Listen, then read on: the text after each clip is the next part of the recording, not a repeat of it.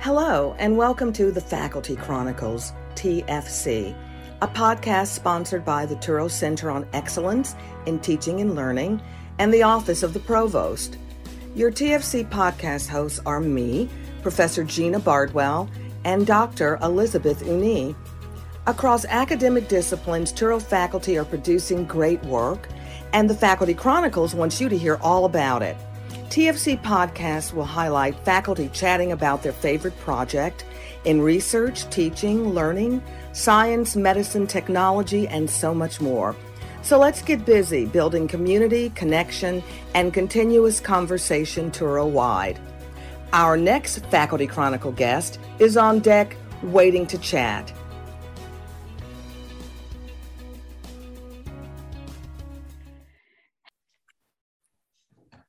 It's an honor to have as our Faculty Chronicles guests these three Touro University experts Dr. Lori Bobley, Dr. Sabra Brock, and Dr. Alan Sebel.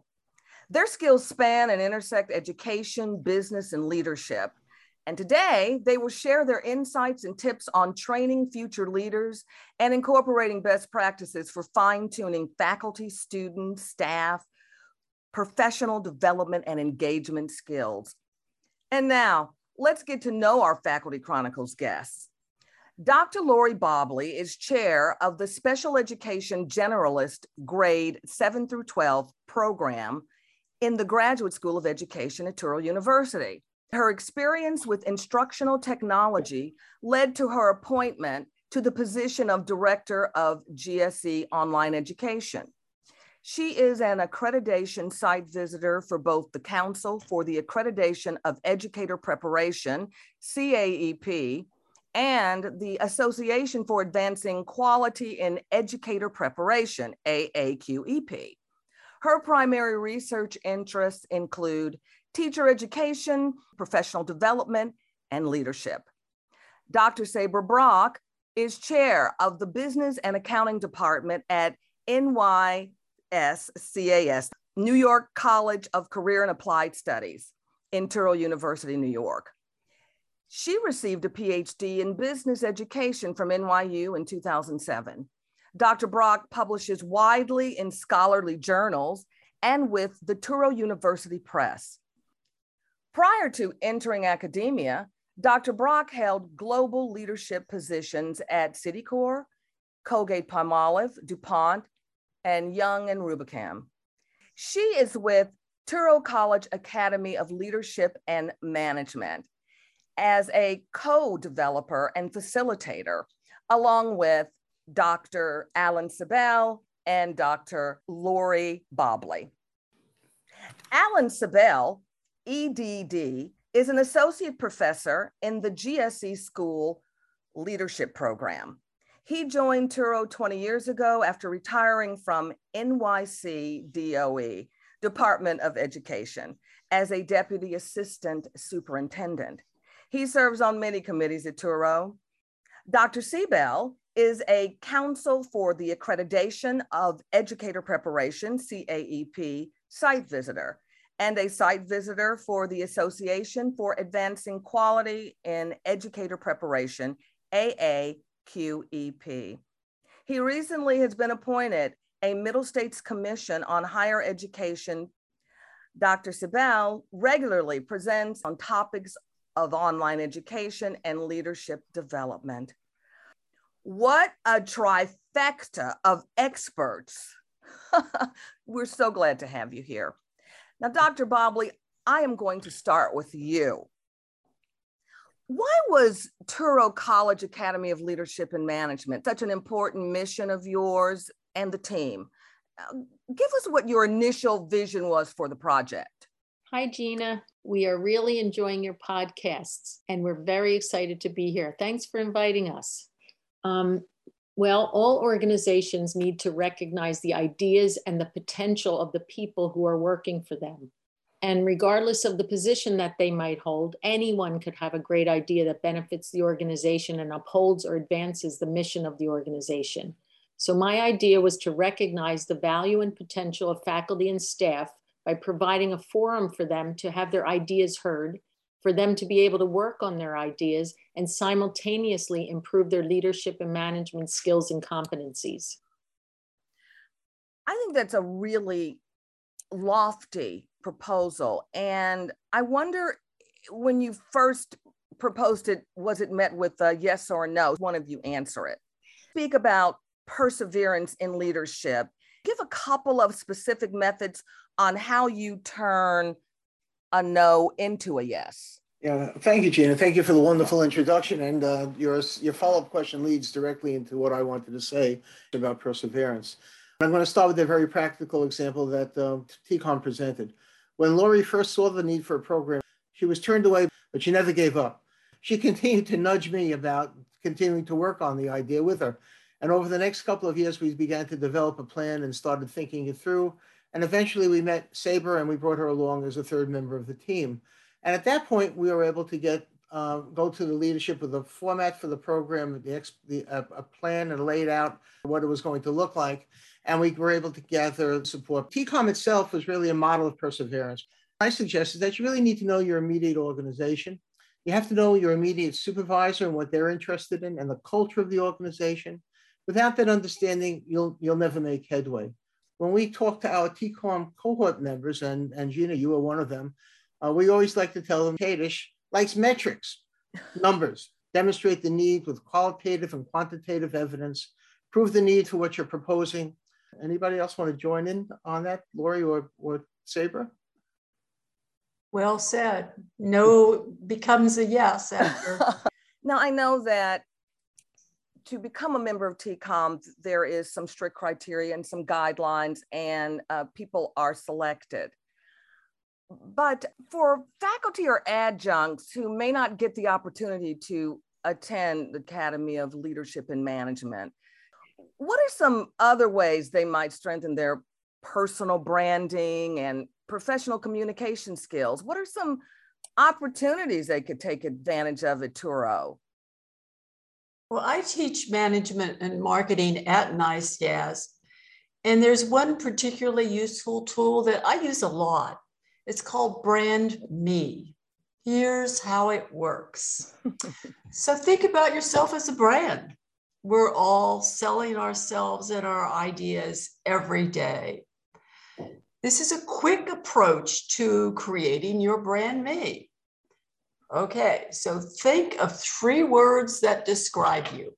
Don't overthink it. For example, I immediately came up with calm, concerned, and capable. And then make those into a mantra that you can say to yourself in times of stress and in times of opportunity. That's, That's great. great, Sabra. Calm, concerned, and what was the last C? Capable. Capable. There you go, the three C's. I really do like that. I also think it's important to find your expertise when you want to brand yourself. It may be one thing or two or three, but it shouldn't be too many. And keep learning about your area of expertise, dig deeper into it uh, network with other people with the same interests you have. And a lot of people don't like social media, but it's really important to be on it these days. I think getting active on social media is helpful to branding yourself. And also, if you follow people with your interests and also try to post about your own topic, you know, your own ideas on that area of interest that you have. I might even chime in here and say, really work on your presentation skills how you present, you know, at a conference, even in a classroom, how you uh, present a PowerPoint presentation, making it interesting, using the latest technology. So uh, everything that you all just said about branding, using social media, and then working on one's individual presentation skills, I think is a great opportunity to work on your professional development skills overall. So I'm going to switch this a little bit and, and ask, what are some classroom activities that you incorporate Eh, you know, in your individual classes to promote student faculty or student and staff engagement? All of my candidates are teachers or related service providers actively working in the in the public schools of New York City and state. Uh, they all experienced working with leaders with very different styles of leadership. That they gained a great deal from our discussions of leadership case studies and sharing their personal experiences working with leaders who had these different styles. how do we how do we make that happen when they're online? How do they get that sharing of information so that they grow and learn from each other and, and learn about the diversity that they might encounter? So at that time, as was said earlier, when you did, did Lori's introduction, uh, she was the director of online instruction, and, and I went to her and I said, "How do I get people to share information in a different way other than discussion boards?" And she suggested that I add collaborative projects to the coursework to make sure that candidates had to interact with each other and produce a product collaboratively. And we've presented on this nationally and internationally, and we have collaboration in each of our courses in leadership program has now become a mainstay of the program. It's a requirement in all of our 10 uh, non-internship courses that there is collaboration. Over the last several years, one of our adjuncts actually brought to our attention something called School Sims, a wonderful assortment of about 75 simulations of experiences that school leaders and district leaders really experience. And we brought those simulations into our program the semester before COVID struck. It was very fortuitous because the experience of working through these mm-hmm. simulations mm-hmm. was able to be used uh, as a substitute for some of their um, internship experiences that they would have had in, in classrooms. And what has happened for us, what I've heard from my students' feedback, is that it has really allowed them to form relationships with colleagues in the class who have similar interests or similar needs. The same way they would have done that in a face-to-face classroom. We mm-hmm. always know that there are natural groupings of students in face-to-face. People will become friendly with each other and work with them into the future. So this for, for this has also filled a connection gap uh, that I find in, in online programming. I want to throw that same question uh, to you, Dr. Brock. Uh, just talk a little bit about some examples on activities you incorporate in the business classroom that keep students, you know, interactive and focused. Well, this is one that we use in business classrooms, but also in TCALM. It's called the MBTI personality test, Myers-Briggs type indicator. So it helps students discover their natural strengths and weaknesses as, as people, as leaders, as managers. Those listening can take it, find out which of the 16 MBTI personality types fits you by going to a website, truity.com. That's T R U I T Y com. It's free and the instrument takes less than 10 minutes to answer. In the five years that we've been running TCALM, this learning your MBTI type has been one of the most meaningful activities for many, many of the um, people that attend TCALM. And it not only helps you better understand yourself, which is essential for a leader, but it gives you a vocabulary that you can talk about your differences with others in, in a non judgmental way. So that would be one recommendation I, I, I would uh, recommend. Uh, this website again is Truity, T R U I T Y dot com. When you take that test, you don't really know how you're going to fall. It's very interesting. I found it fascinating. What are you, Dr. Brock, on the Myers Briggs? Well, I surprised myself. I always thought I was an extrovert because I can really socialize and network, but I'm a pretty strong introvert. And the quick test on that is when you're tired, what do you do? Do you like to curl up with a book and a cup of tea by yourself? Or do you like to go out and party? Uh, do you draw energy from the crowd? Right. Okay, so uh, Dr. Bobley, you are what? Introvert, extrovert? I think I was more introvert also, which I, I kind of felt, but I, it, it was confirmed. And Dr. Sebel? So we're talking about 1990. I was an ESFJ, and every time I've taken it since then, I also am an ESFJ. so Sabra, what am I? Extroverted sensing, thinking, and judging. So you're and I, and I guess I'm stuck in my place. when I was forming groups in my former position as a deputy superintendent, I had to put teams together to go do school visits. I used MBTI as part of that process in forming those groups. It's a great test. I used it when I taught uh, strategic management uh, for the graduate school. So I think that's a great tip for people to use who are looking to elevate their professional skills. So, when you are teaching students or training staff with disparate skill levels to become leaders, give us um, two or three tips or methods we could learn and use in our classrooms or meetings. Come back to TCALM again. I'm going to start from that point of view, okay? Okay. Uh, when we establish cohort members, we try to put together groups of four people who are going to work on, on a, a culminating project. So we wanted to make sure that they were a mix of membership from each of the different schools or professions that were part of the TCALM cohort. So we watched people during an offsite uh, professional development um, um, team building activity, and we made some judgments there. Then we did some mixing and matching based on the schools they came from. We called this purposeful grouping, and um, while we didn't have a great deal of information, except that everybody accepted to TCALM was coming with a set of strengths, otherwise they wouldn't have been accepted in the first place. Uh, they did come from different backgrounds. In my coursework, I also do collaborative groups. I uh, knew that people came from all three levels, elementary, middle, and, and high schools. I always wanted to mix the groups so that they had um, a cross range of the 12 grades that they might be working in. Because our program leads to a, super, to a degree to be an administrator in any one of those levels. So it was very important that people had those different backgrounds and experiences so that they learned about each other. Because I, I spent my whole teaching career in a junior high school. When I became a supervisor, I had to work in elementary school. It was a whole new learning experience for me. I had to learn what it was like to deal with five-year-olds. I had not had that experience. So that was a so that was a good thing in terms of mixing people for common uh, where they had a cross range of, of background and experiences. Um, so that was an important part. And then the third thing is that good leaders have to be good communicators. School leaders have to be able to write with clarity and purpose. They have to be clear on what they're saying. It can't be misconstrued. Uh, so I require my students to write every week. They write memos, summary reports, case study analysis, things like that. School leaders also need to be effective public speakers. Uh, principals speak to large groups of parents and students and colleagues all the time. But with technology, um, we're able to use video recordings and things like that, so they get some practice in, in the online courses as well.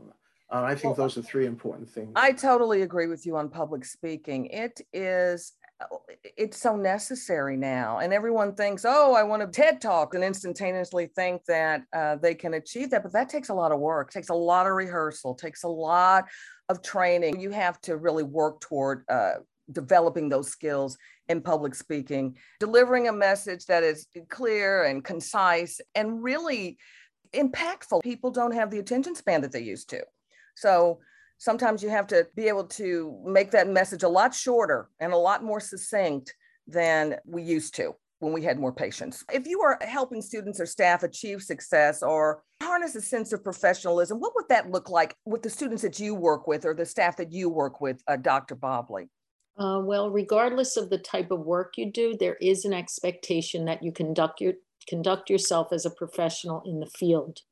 Uh, first, you need to understand what's expected from your organization or your profession. So, what are the norms and rules? What does your supervisor expect? Then concentrate on your behavior, your appearance, and as you both, Alan, I think Sabra mentioned it earlier, and Eugenia mentioned communication. It's crucial.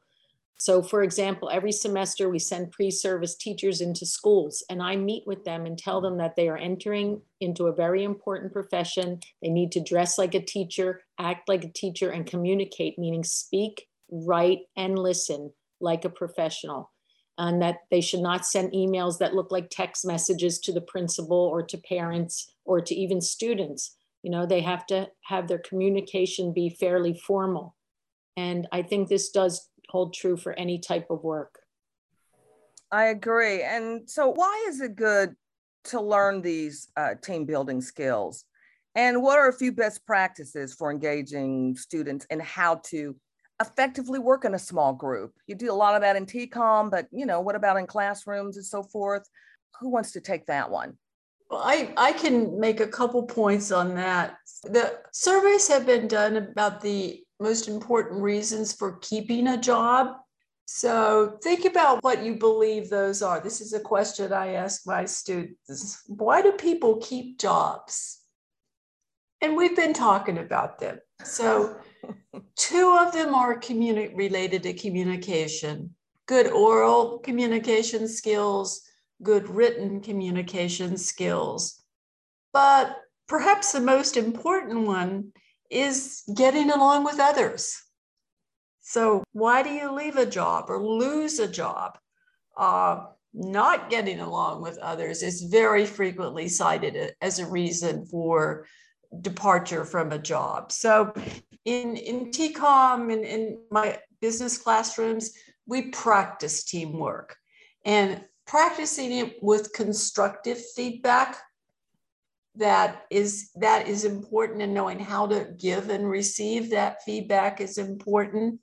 So we do it and we do it again and and um, by by the time you've been in five or six teams which can have issues uh, you have a, a head start on how to work in in a workplace successfully I agree with you, Sabra. There's nothing more important than having good team skills. And from my perspective, there's nothing better than working on a team.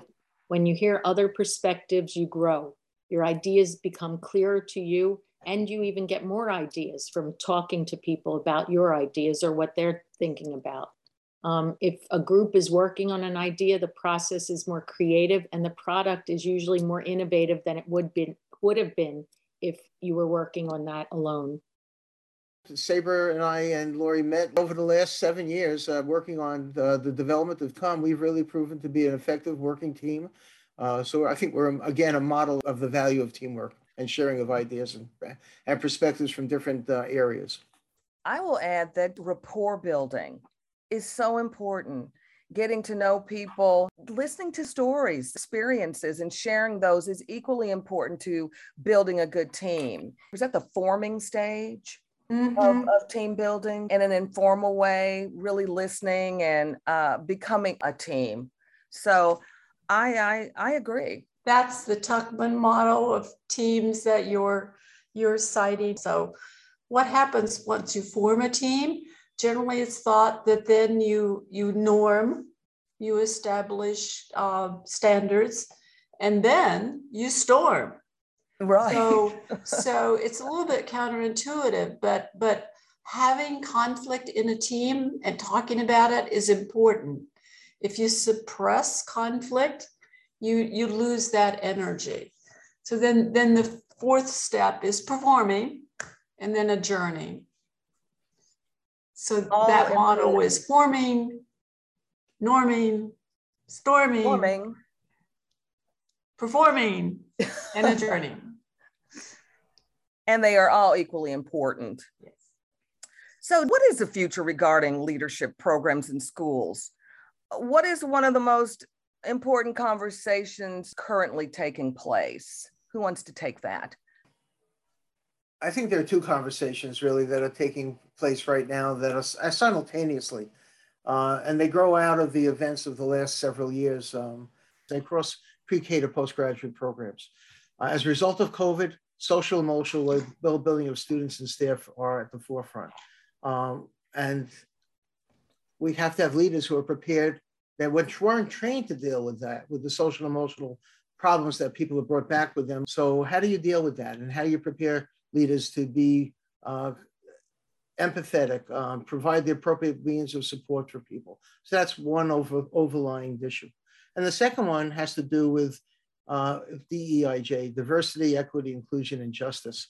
Leaders at all levels are struggling how to address both of these areas. Most leaders weren't trained, as I said, to deal with the aftermath of a, of a pandemic uh, and how it's impacted students at all levels of schools and staff. So I think those are two specific challenges that leaders have to be prepared to deal with, and I'm sure it spreads over into the business and workplace as well. Yeah, I think those things are all true. I would add to that this this conversation started even before the pandemic is global teams. And as as Touro becomes certainly more spread across the country and involve involve 35 different schools working with with people who are from very different cultures, and different time zones. There are some challenges there. Well, we had to face it in, in our TCALM this year, where we incorporated some Western Division folk. So we had to change the start time. So yeah, also um, a lot of the standards for our programs require a global perspective. So I know for teacher education, we're supposed to make sure our, our people we're graduating, future teachers, have a global perspective on education, on educating children from other, you know, from all over the world. So it's all true. I agree. So we are coming to the end of our interview. I'm sorry to say. and uh, Dr. Bobley, I started with you, but um, I'm also going to throw this question out to Dr. Brock and Dr. Sebel. What was the single best piece of advice you received as an educator that still holds true for you today? I want each of you to answer that. Let's start with you, Dr. Bobley. I think it was keep trying. Don't get discouraged even when things don't look so positive. In fact, dig in deeper when they do. Like that. Mine is everyone is a leader in their own life. Dr. Sebel. You know, I had um, a superintendent said to me, aim high. You have to be your own best salesperson. And I think you, know, you really have to know yourself and know your values and your goals and make the best case for yourself as a professional. Ditto, ditto, and ditto. So we are going to end on that note. And I'd like to thank each of you for spending time with us today. It was a pleasure chatting with you. I learned a lot. And I know our listening audience was informed, but also inspired. Thank you all for all that you do. Thank you so much. Thank you. This was great. Thank you. Thank you for tuning in to the Faculty Chronicles, TFC, Touro's podcast featuring the projects and work of faculty throughout the Touro College and University system. TFC is sponsored by the Office of the Provost and CETL, the Center for Excellence in Teaching and Learning. We hope you like what you heard and will keep listening. So join us next time on the Faculty Chronicles as we highlight and share faculty achievements that build community, connection, and continuous conversation.